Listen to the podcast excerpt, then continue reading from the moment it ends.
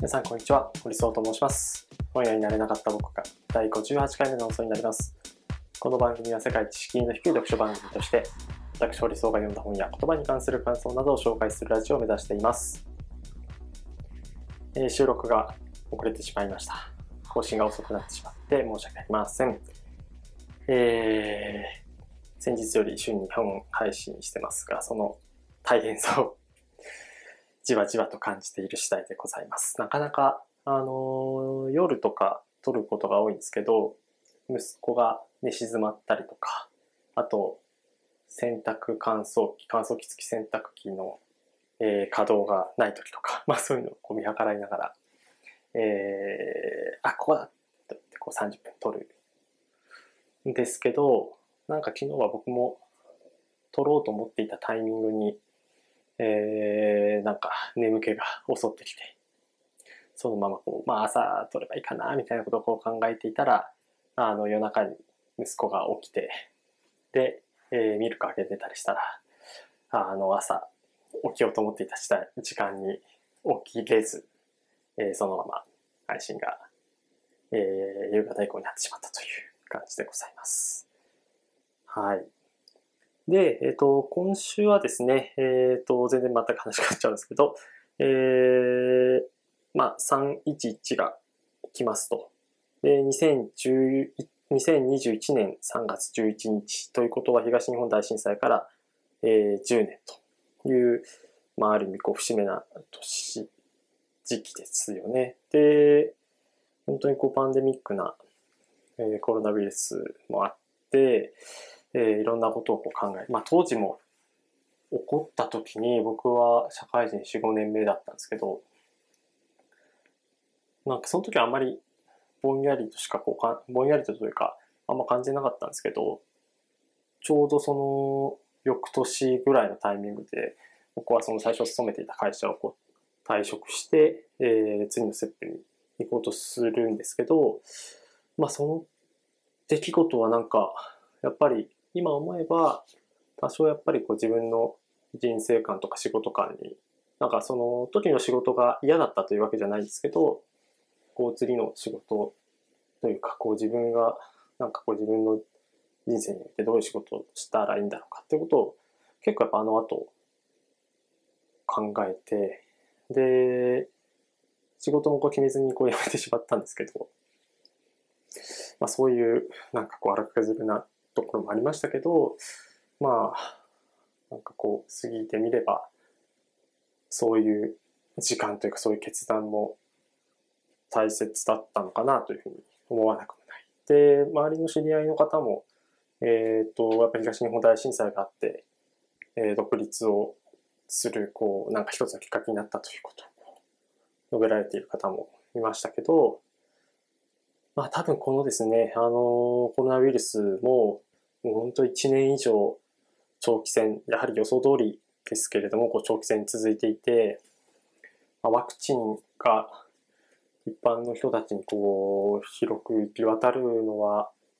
春を過ぎて夏手前とか夏のタイミングだと思うんですけど、やっぱりそれが今年中はなんだかんだいろんなことを言われて、いろんなごちゃごちゃがある中で、今年2021年もコロナウイルスというなんかその思い出としては影響は受けざるを得ないかなと。なので多分今から10年後また振り返ってみた時には、東日本大震災から20年っていう時もあるし、コロナウイルスというものが出てから約10年というタイミングもあって、またそのタイミングでもなんかコロナがあったから自分はこういう決断したんですよねみたいなことを言う人が多分出てくるはず。こんだけ多くの人に影響を与えるものなので、そこはなんか自分の経験則でもそうだし、なんか僕自身も今仕事をしてますけど、今後多分10年後は40代になってますし、40代後半になってますから、これから10年、どういう仕事をしていくんだろうってことは、なんかじわじわと考えていくんだろうなと。1年ぐらいかけて。まあそんな、なんかこう、まあでも明るく考えればいいような気もするんですけどね。なんか自分のキャリアとかのことを考えると、やっぱりこう今の仕事が楽しい側面もあれば、大変な側面もあったりして、で、人によっては、どちらかというとこう大変寄りのことが多かったりして、もうちょっといい仕事があるんじゃないかとか、もうちょっと自分が生きがいを探せるんじゃないかみたいなことをこう考える人もそれなりに多いと思うんですけど、まあなんか、まあ今回紹介する本にも、関わりますけど、なんかこう東日本大震災っていうのが一つきっかけになって、で、その時の経過を経ていく中で、いろんなことをじっくりと考える機会になったらいいんじゃないかなと個人的には思っています。で、今週はですね、そういうことで災害に関する2冊の本を紹介する1週間にしたいなと思っています。よろしくお願いいたします。という流れの中で、本日紹介する本は100分で名著のシリーズです。で、前回こう、フルデューのディスタンクシオンをご紹介したんですけど、それが2020年の12月のテキストですけど、ちょっと飛んで2021年3月のテキストにします。で、それがですね、災害を考えるというテーマの本ということもあるので、1月2月は、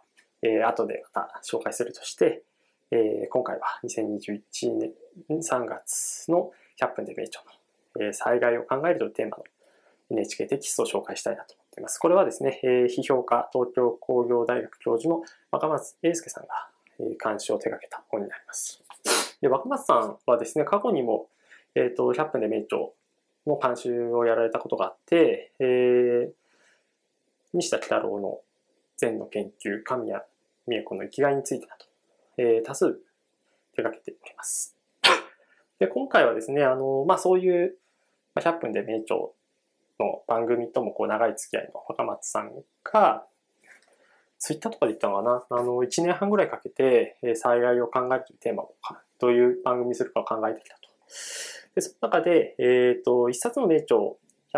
25分 ×4 の100分で紹介するのではなく、4冊の本を週替わりに、紹介するというような、番組構成になっていまして、災害を考えるをテーマに、寺田虎彦、天才と日本人、柳田国男、先祖の話、セネカ、生の短さについて、池田明子、14歳からの哲学。僕自身はこのどの作品も未読なんですが、この4冊、テキストを読む限りは、本当どれもバラバラの感じになっているなという印象なんですけど、すごく興味深く、読みました。また番組はですね、この配信時点では、寺田虎彦、天才と日本人のみが配信されていて、多分これから、第2、第3、第4週と、放送が続いているわけなんですけど、今回今これを配信している時点では番組自体はこう寺田虎彦の天才と日本人のみがこう配信されている状態ということで、お知らせください。で、ポイント、いつものようにこう3つぐらい挙げるとすると、1つ目が、冒頭に書かれていた4冊を読み解く鍵はつながりというところがポイントかと思っています。で、だけどそのつながりっていうのはですね、寺田虎彦天才と日本人は自然とのつながり、柳田国男先祖の話は死者とのつながり、セネカ、生の短さについては時とのつながり、池田明子、14歳からの哲学は自己とのつながりということで、なんかこうつながりっぽい感じの言葉ではないというか、まあ、自然とのつながりに関してはなんか自然との共生っていうこう意味でなんとなく文脈でもこう理解できるんですけど、死者とのつながりとか自己とのつながりってなんかどういうことなんだろう、自己とのつながりってなんか自分とのつながりなんかつながってるというか、自分は自分じゃんみたいな感じもあって、なんかその構成を見てるときはあんまりこうイメージができない、あるいはなんかその自分なりのこう勝手な解釈をこう頭の中にこう想像を膨らませるみたいな感じでスタートしていったんですけど、まあ、つながりって他者とのつながりっていう意味でよく使いますよね。なんかこう利害関係とかある人たちと、まあ、なんかこうつながりがあるっていう感じとか、まあ、友人関係とつながりあるいは大事にしていきましょうねっていう時は必ず、自分ではない、他の他人とのつながりのことを、想起させる言葉になりますけど、冒頭で若松さんが言っているのは、利害関係のある他者との関係性とか交わりっていうのは、とても脆いものだということがコロナウイルスの、各対応とかを見ていると分かりますよねと。確かに本当そうで、本当 SNS とか見ていると、会社のコロナの対応と、社員がコロナをどういうふうに捉えているのかっていうところで、なかなか違いが発生しているとか、ちょっと前に話題になって、もう結構いろんな方忘れちゃってるかと思うんですけど、相撲で序二段とかの力士の方が、もともと持病を持っていて、で、相撲協会は場所開催前に、全力士に、PCR 検査を受けさせて、陰性か陽性か。で、陽性だった場合は、その部屋の力士、全員が休場するというような措置を取られてたんですけど、その持病を抱えていた方は、陰性でしたと。だけど、やっぱりその持病があるので、休ませてくれないかっていうことを申し出たら、それは無理だと。なので、仕方ない、もう命の方が大事だからって言って、廃業というか、引退をしてしまったと。で、やっぱ相撲協会とか、それを対応した親方、この部屋の親方は、叩かれたというか、それはやっぱり力士を守るというか、どうにか方法なかったんじゃないのではないかみたいな。で、ただやっぱ一部では、相撲協会とかに、擁護する声もあって、それって一般の会社でも同じだよねっていう。会社でもそれ病気が怖いからって言って出社しなかったら、仕事成り立たない、経済回せないんじゃないかみたいな。ことを言う方もいて、本当賛否両論だったんですけど、いずれにせよそういう、力士は相撲して、生計を立てていて、で、相撲協会側は、興行として、採算を成り立たせられるかどうかってことっていく中でっていうのは、利害関係がある間柄ですよね。で、そこが一致しなかった時とかに、すごく摩擦が、起こってしまう。つまり、つながりとして、所属、力士の方と相撲協会所属して、で、興行に参加していたということでやっていたにもかかわらず、そういうつながりがちゃんとあって、で、おそらく序二段なので、部屋に住み込みだったんだと思うんですよ。なので、部屋の力士とか、先輩後輩とも、関係性を築いてきた中だったけれども、その引退をしたら、全くの他人になってしまうわけで、それって、寝食共にした間の関係が、もしかしたら関係性自体は今、IT があるので、LINE とかで繋がってるかもしれないけど、簡単に切れちゃう。利害関係一致しなくて、関係が切れたら、でも簡単に切れてしまうな、みたいなことはすごく感じてしまうんですけど、そういう他者とのやっぱつながりっていうのはとても脆いみたいなことが若松さんは指摘しています。で、自然との共生、死者との共生、自然とのつながり、死者とのつながり、時とのつながり、自己とのつながり。端的に言うとこれらのつながりをちゃんと見直していくっていうことは、自分たちの人生の中で、大切な何かを見落とさないために大事なんじゃないか。例えば自然とのつながり、これを軽視してしまったことで、昨今問題になっている気候変動の問題であったりとか、エネルギーの問題、原子力発電所が、非常に、負の遺産として、起き据えられているみたいな。こういう問題を引き起こしてしまったと。で、こういう実利だけじゃなくて、例えば時とか、自己とどう向き合うかっていう問いをしっかり真剣に考えることで、自分の人生の理想を手放さない生き方、そういうものもちゃんと、構築していけるんじゃないかっていうことを言っています。なんかそのセネカは生の短さについて、どういうことを言ってるかというと、無償な多忙という言葉を、使っていて、暇というのを悪しきものと捉える態度があって、そうですね、暇よりは仕事をして忙しくしていた方が、生産性もあって、何かアウトプットもできて、これは素晴らしいっていう、そういう仕事感、人生感があると思っていて、で、暇で手持ち無沙汰な状態の人たちを、何も働いてないじゃんっていう、悪しきものとして捉える態度っていうのは、どこにでも、ある態度だと。ある。認識だと思うんだけど、何かに暴殺されてしまった時に、僕らは無意識のうちに真実を探求することを避けている。真実を探求することを、逃げているというか、そこをせずに、ただただ暴殺されているんじゃないか。みたいなことを指摘しているわけですね。なので、仕事も大事だし、この本の中ではちゃんと日常の中で、仕事の中で哲学っていうのをちゃんと盛り込んでいきましょうよってことを言ってるので、仕事していること自体を否定するわけではないんだけど、ただただ無償な多忙は良くなくて、ちゃんと心の中にスペースを設けておきながら、何が自分たちの人生で大切なのかっていうのを探求しましょうということを伝えているわけなんですけど、それがですね、つながりということで、自然とのつながりや死者とのつながりや時とのつながり、自己とのつながりという言葉の中で、それぞれの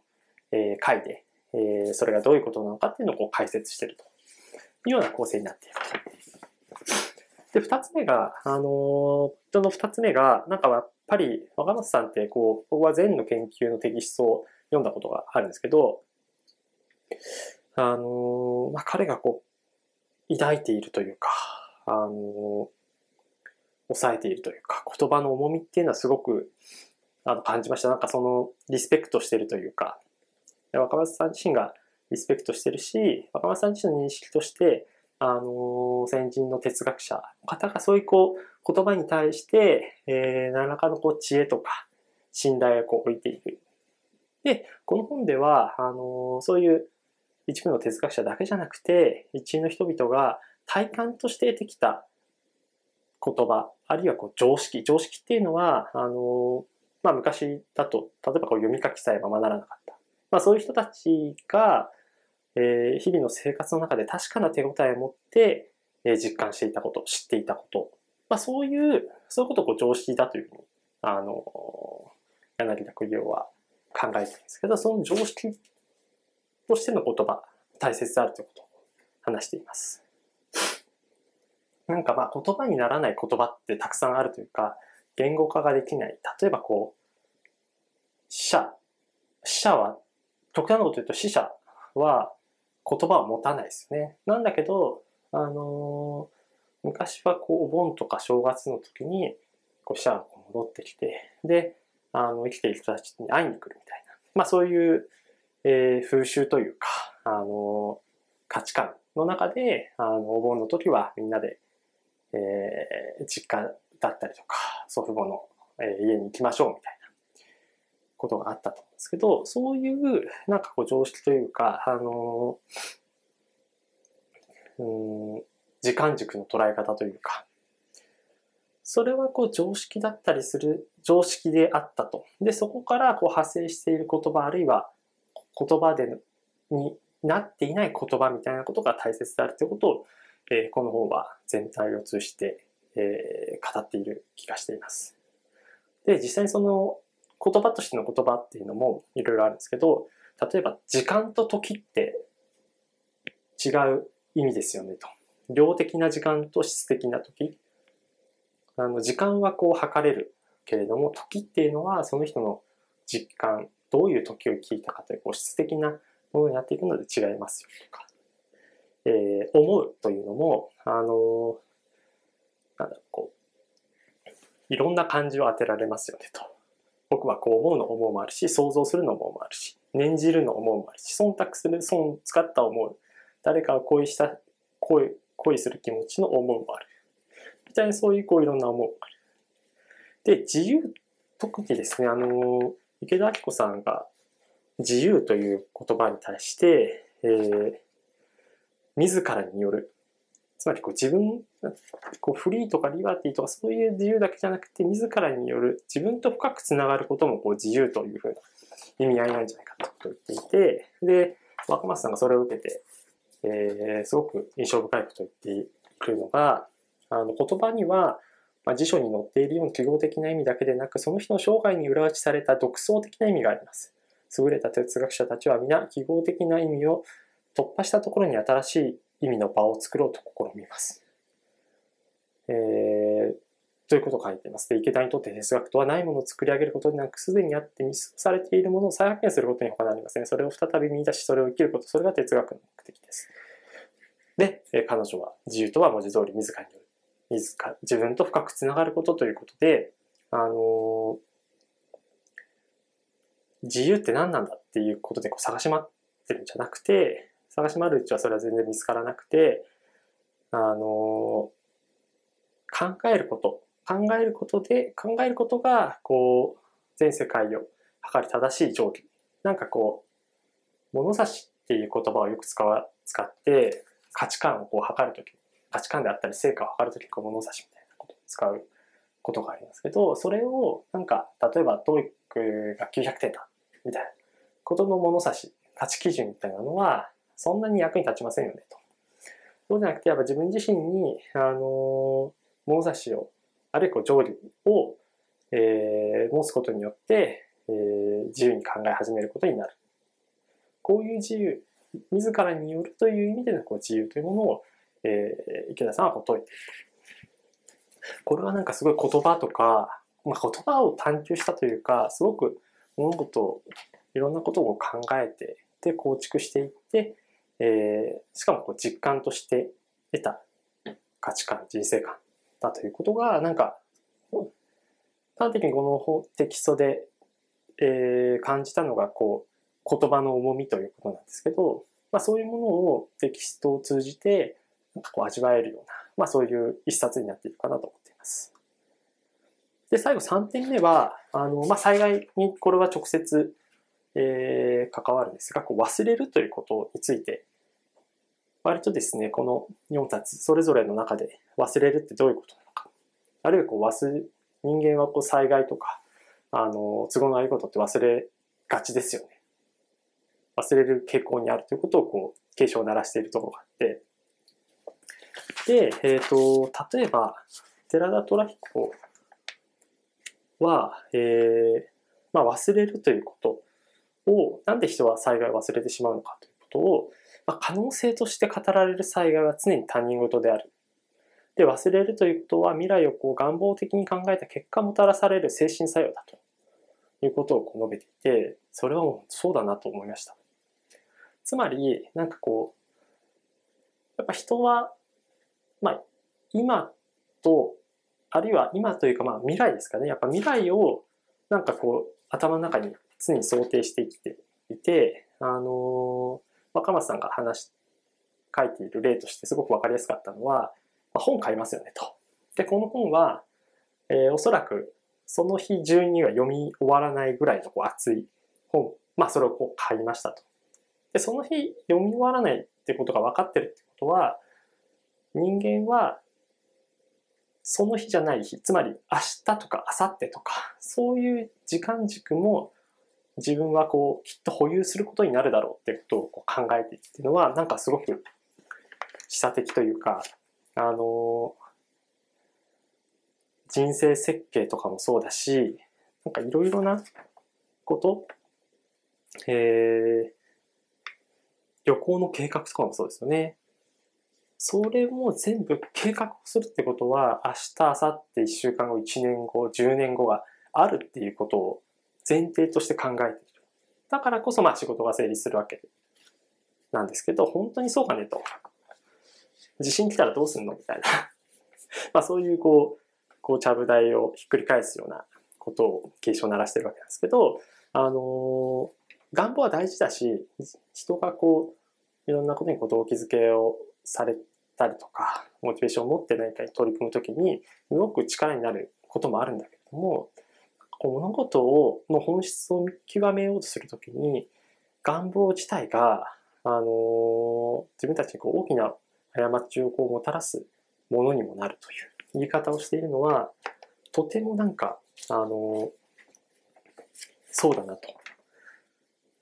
未来に対するこう願望だけじゃなくて、過去とか現在における時間軸の中でこう何を大事にしなくちゃいけないのかとか、こうしっかり内省を取る時間をちゃんと持つっていうことがすごく重要なんじゃないかなと。こう未来のことをこう考えすぎてしまうと、もう自分たちがこう大切、本来であればこの1秒1秒を大切にっていかなくちゃいけないのに、まあ明日もあるぜと、来年もあるぜということをこう言い過ぎてしまう、思い込みすぎてしまうと、それはですね、生が生きるという時間が有限であることを忘れてしまっている。で、想定外の命をこう脅かすようなものに差し迫った時とか、あるいはこう人生がまさにこう終焉を迎えようとす、それがこう見え始めた時に、ちゃんと一日をしっかり生きようみたいにこう思わなくちゃいけない、思うようになるというか。それをなんかよく聞くことで、なんかこう、大病を患ってから、なんかこう生まれ変わったりとか。大病を患って、で、そこから、何でもこう元気に生きていけるんだったらいいけれども、大病を扱って余命があとこれぐらいですよっていうことをこう差し詰められたときは、やっぱり時間がないなっていうことをこう感じるし、身体的にも精神的にもダメージを負った状態で、ディスアドバンテージ背負った状態でこう始めなくちゃいけないっていうのは、非常にこう辛いものでもある。で、やっぱりこう、こう災害を忘れちゃいけない、風化させてはいけないっていうことは、もちろんそれはその文脈で大切にしておかなくちゃいけないことなんだけれども、そもそも自分たちはなんかこう未来というものをこう願望的に捉えすぎていないか、みたいなことを見直さなくちゃいけないんじゃないかなということをこの本を通じてこう感じた次第です。考えてみれば仕事もでもまさにそうで、ビジネスチャンスっていう言葉って、僕らはビジネスチャンスをしっかりものにして、お金に変えていかないと、もちろん生活はできないわけなんですけど、ビジネスチャンスって未来のことしか捉えてないですよね。なんか何かをこうアーカイブするとか、こう保存するみたいな、そういうニーズももちろんあるんだけど、そういう意味のこうアーカイブも未来において過去をちゃんと振り返りたいとか、過去を参照したいという、未来起点のニーズなわけですよね。で、例えば、こう、過去、死者とかを称えたいとか、そういう需要って、あんまり今はない。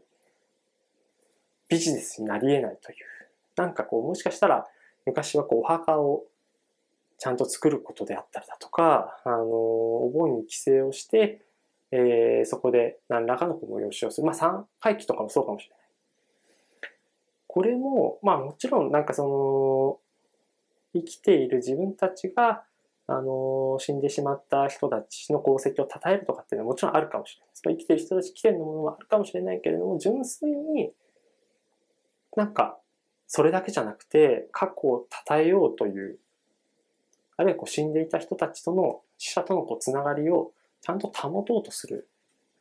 そういうなんかイベントというか催しとして機能していたんじゃないのかな。だから昔はビジネスチャンスなんて言葉はなかったはずですけど、こう、実際儲かるか儲からないかっていうこととは一線を画して、ちゃんとこう過去を称えるような生活様式はあったんじゃないかなっていう。で、こんなことを語っている僕自身が、なんだか本当に大層過去のことを軽視しながら生きてしまったなっていう、こう10代後半から20代、30代思って、はしてしまっています。大学に入ってからこう一人暮らしを始めたんですけど、お盆の時になんか帰省することもなくて、下手したらこう正月とかもなんかこうみんなで集まるのちょっとだるいなって言って、正月は、郵便局でバイトするみたいなことを宣言し、もうそれを決めてから事後報告で、両親に伝えて、両親からは、いい加減帰ってきなさいみたいな。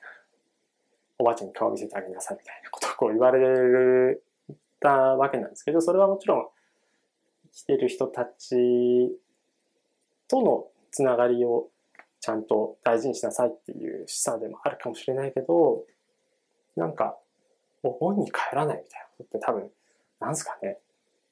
今だと帰んなかったんだっていうことぐらいで済まされてしまってますけど、なんか昔の価値観で言ったらもしかしたらそういうのはありえないというか、そのありえないっていうことを表現することもなんかあんまり適切ではないというか、なんかロジカルシンキングみたいな、こうロジックに説明するみたいなことも、ここ近年というかの話だと思うので、帰る、なんで帰る、お盆の時になんで帰るのかみたいなことは、こうロジカルに説明する必要はなくて、帰るもんだから帰るみたいな、まあそういう感覚だったかもしれないけども、それはなんかこう長い時間軸の中でこう継承されてきた、棒にはこう規制をして、飛車に手を合わせたりとかしたときに、まあお盆の時ってこう宴会というか、いろいろこうご飯とか食べると思うんですけど、その飛車とともに、お盆を祝う、そういう側面があったっていうことを、なんかもうすっかり忘れてたというか、だいぶ軽視してた自分にも気づいています。なんかそれをですね、この本を通じて、なんか偉そうに語っている自分も、だいぶいろいろなことをこう見落としてきた。で、なんかこう、それでも一丁前に東日本大震災のことを忘れちゃいけないみたいなことを言ってるんですけど、そんな言うてる自分がいろんな大切なものをこう、ポロポロと落としてきて、忘れてしまってきたことも非常に多いなということの気づきがあった、テキストだったなと思っております。で、実際これから第2、第3、第4週と放送もありますけど、それを楽しみにしながら、自分のこの東日本大震災というのをきっかけに、まあ、自分自身がこういろんなところのつながりをちゃんとこう取り戻せるように、頑張りたいなと思っている次第でございます。ということで今回の配信は以上になります。また次回配信もお楽しみください。